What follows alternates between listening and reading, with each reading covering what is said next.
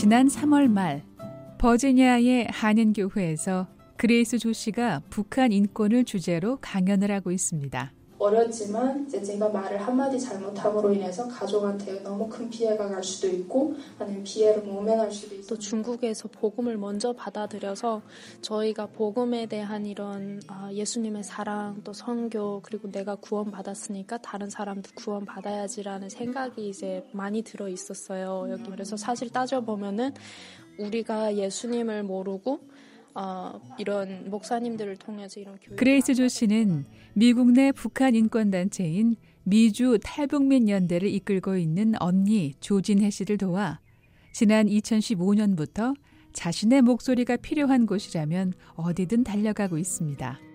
학술단체나 대학교 등 미 주류 사회에서 조 씨를 초청하는 경우가 많은데요. 최근엔 국제사회에서 잘 알려진 저명한 인권 포럼인 노르웨이 오슬로에서도 목소리를 높였습니다. After we were released, we swam across the Tumor River again and we came to China and we were hiding in China again. After about a year and a half, the UN um, rescued my family. 지난 5월 23일 오슬로 포럼에서의 연설인데요. 조 씨는 두만강을 다시 헤엄쳐 중국으로 넘어갔고 중국에서 다시 숨어 있었습니다. 유엔이 나의 가족을 난민으로 인정했고 미국에 올 수 있었습니다. 나와 내 가족은 지난 2013년 미국 시민권을 땄습니다. 라고 말했습니다. 깔끔한 정장 차림의 조 씨가 밝게 웃으며 자신은 이제 미국에서 한국계 미국인으로 살아가고 있다고 말하자 청중들은 박수로 조 씨를 축하했습니다. 공영방송인 PBS 등 다수의 미국 언론 매체들도 조 씨의 탈북 여정을 소개한 바 있습니다.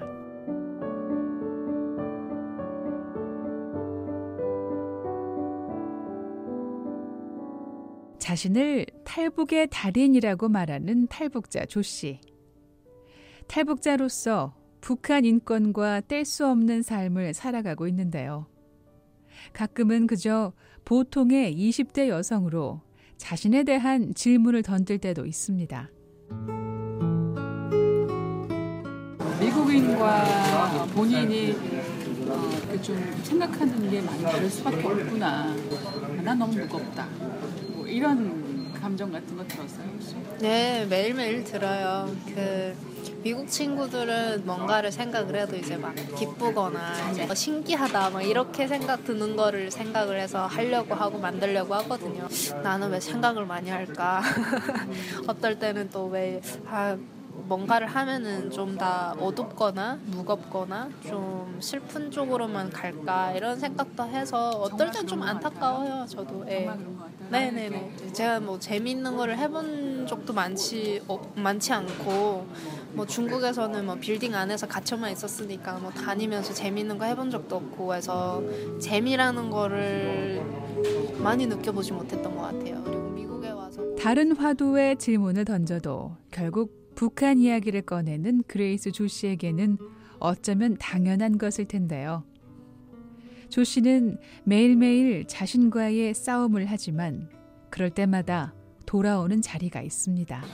북한 인권을 하는 사람으로서는 이렇게 하면 안 되겠다라는 생각도 많이 들고요. 누구의 강요도 받은 적 없습니다. 오히려 미국에서 성공을 위해 배우고 누리며 살라는 친구들의 권유도 종종 받습니다. 너무 할 일이 많고요. 중요한 부분들이 많은데 제가 젊었다고 해서 나이 어리다고 해서 막 놀러 다니고 막 이런데 시간 허비하는 게 사실 제가 그 고생을 하면서 또 저희 가족이 다 돌아가셨잖아요 북한에서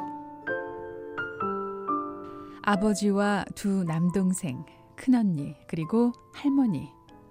1990년대 고난의 행군을 겪은 북한의 열악한 상황이 가족의 삶을 앗아갔지만 자신이 누리는 자유는 이들의 희생으로 얻었다고 믿고 있습니다.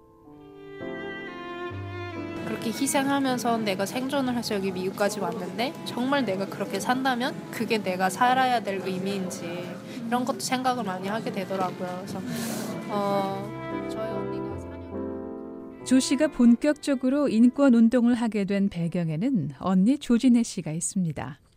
조 씨는 미국 내 여느 이민자들처럼 아메리칸 드림을 이루기 위해 시간과 노력을 들이고 싶었기에 단체를 이끌며 여기저기 인권 활동을 하러 다니는 언니를 만류한 적도 있었습니다. 저희 언니 보고 언니야 영어를 좀 더 공부하고 대, 대학을 졸업한 다음에 우리가 준비된 다음에 하면 어떨까라는 얘기를 했었는데 언니가 그러더라고요. 언니의 아메리칸 드림은 달랐습니다. 우리가 지금 노력을 해서 영어 대학 졸업하고 부자가 되고 다 남을 도울 수 있는 사정이 되면 그게 몇 년이나 걸릴 것 같으냐라고 물어봐요. 그럼 최소한 10년에서 20년 걸리겠지라고 했더니 그럼 그 어간에 몇 명이나 죽겠냐 이거예요. 그래서 북한에선 우리가 10년 동안 20년 동안 준비하는 과정에 얼마나 많은 사람들이 훗날 북한 사람들을 만나면 자유를 누리느라고 북한 주민은 내몰라 했다는 미안한 마음은 갖지 않게 하자는 언니의 말이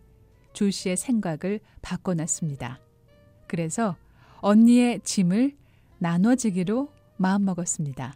언니가 왜 북한 인권에 저렇게 몸을 띄어서 하고 발을 힘들어서 울면서도 포기를 못하는지 몰랐거든요. 근데 제가 직접 언니를 도와서 같이 시작을 해보니까 아 정말 이미 시작하고 내가 아는 한에는 이거를 포기하거나 버리고 다른 삶을 살기는 힘들구나 이걸 느꼈어요. 음, 왜냐면 보고 듣고 배우는 이런 현실이 음, 우리가 지금 살고 있는 이 현실보다는 너무 힘들고 너무 그 안타까운 사정들이기 때문에 뭐 그거를 다 우리가 이해를 하고 뭐 받아들일 그거는 아니지만 미국에서 자유를 누리며 살아도 마음은 아직 북녘 땅이고 중국 땅인 것 같았습니다.